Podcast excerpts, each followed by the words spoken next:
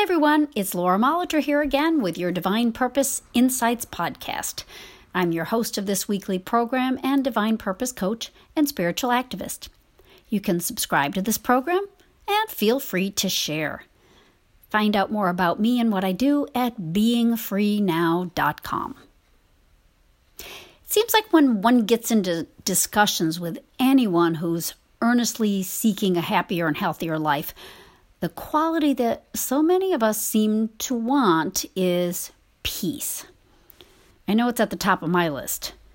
We might seek a more peaceful experience in general, less stress, pressure, busyness, less noise. Or we may be seeking more serenity of thought, a more peaceful state of mind, more calmness, more trust. We might be concerned over the seeming lack of stability in our world and even in our bodies. Peace is a central desire of us all. And peace doesn't mean boring nothingness. I think it's important to know that being peaceful doesn't mean that you're not having any passion or fire or energy or progress or activity. It's about an awareness that all is well it's about a consciousness, even while we're doing and being constructive, and even in the middle of complex situations and settings, we're aware that there is harmony, that we can release the concerns, we can drop our shoulders and breathe. Having peace means having a bit of heaven, I think. But maybe like heaven, peace feels a bit a bit out of reach. It's a lofty goal, but how can we really have it? Well, I don't have all the answers to that, but here's some thoughts that I hope might be helpful. So, first off, the very recognition that we seek peace is a good one.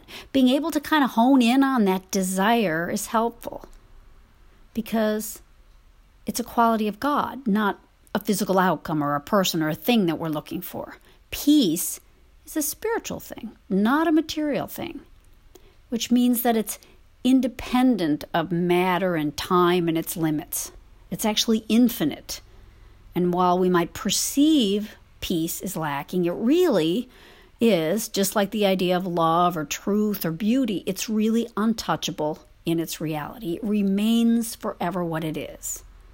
And peace, as we recognize it as a quality of God, is infinite, as God is, and at hand.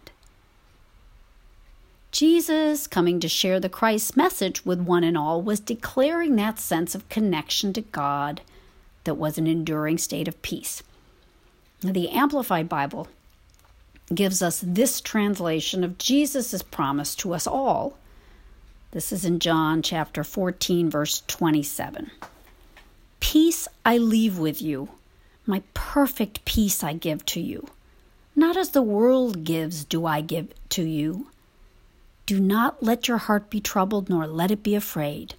Let my perfect peace calm you in every circumstance and give you courage and strength for every challenge.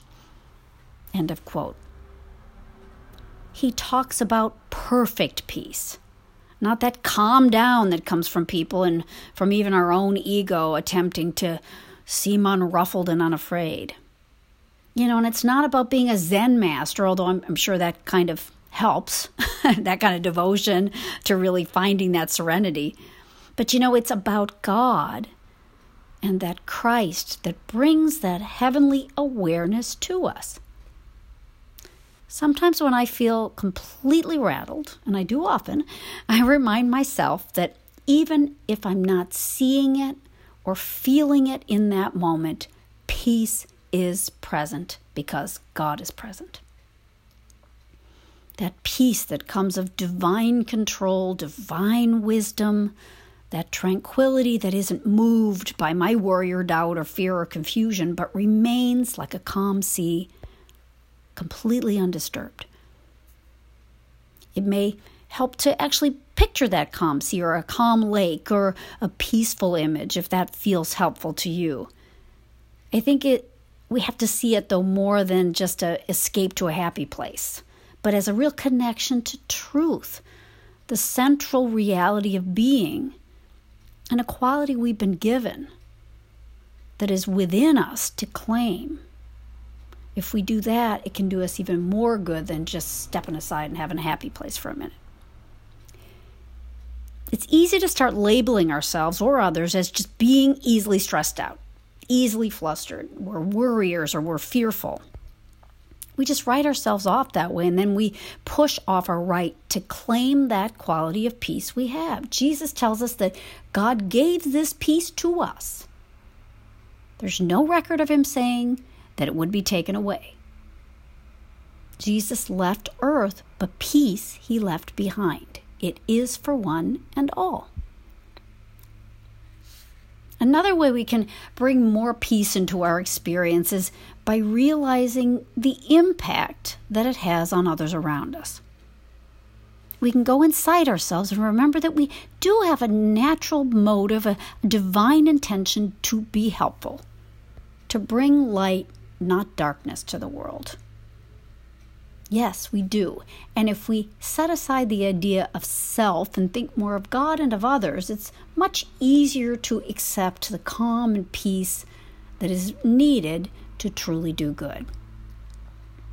I know we see caretakers and emergency workers and others in healing professions who are really good at what they do, and they have this admirable state of peace.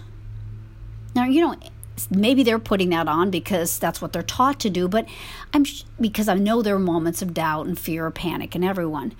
Um, but that undergirding desire to help and and that wonderful awareness that they can allows that peace to emerge naturally. Ego's out of the way. The cause of healing and helping is foremost.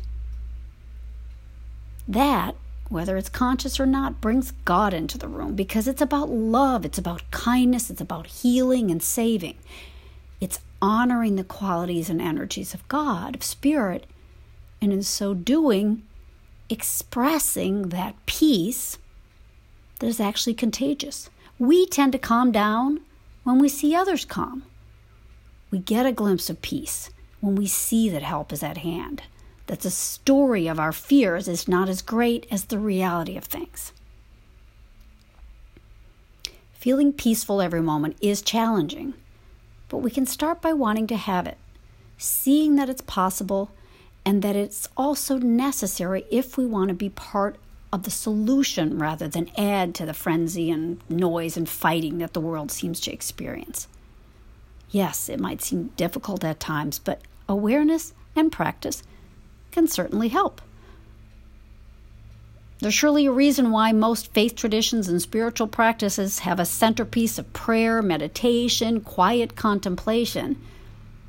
It's because we all seek peace, and finding it means stepping out of trying to fix the material world in ourselves and make it peaceful and really opening ourselves up to the true source of peace that is not as the world can give it to us, but that is freely given to each one of us by Spirit, by God.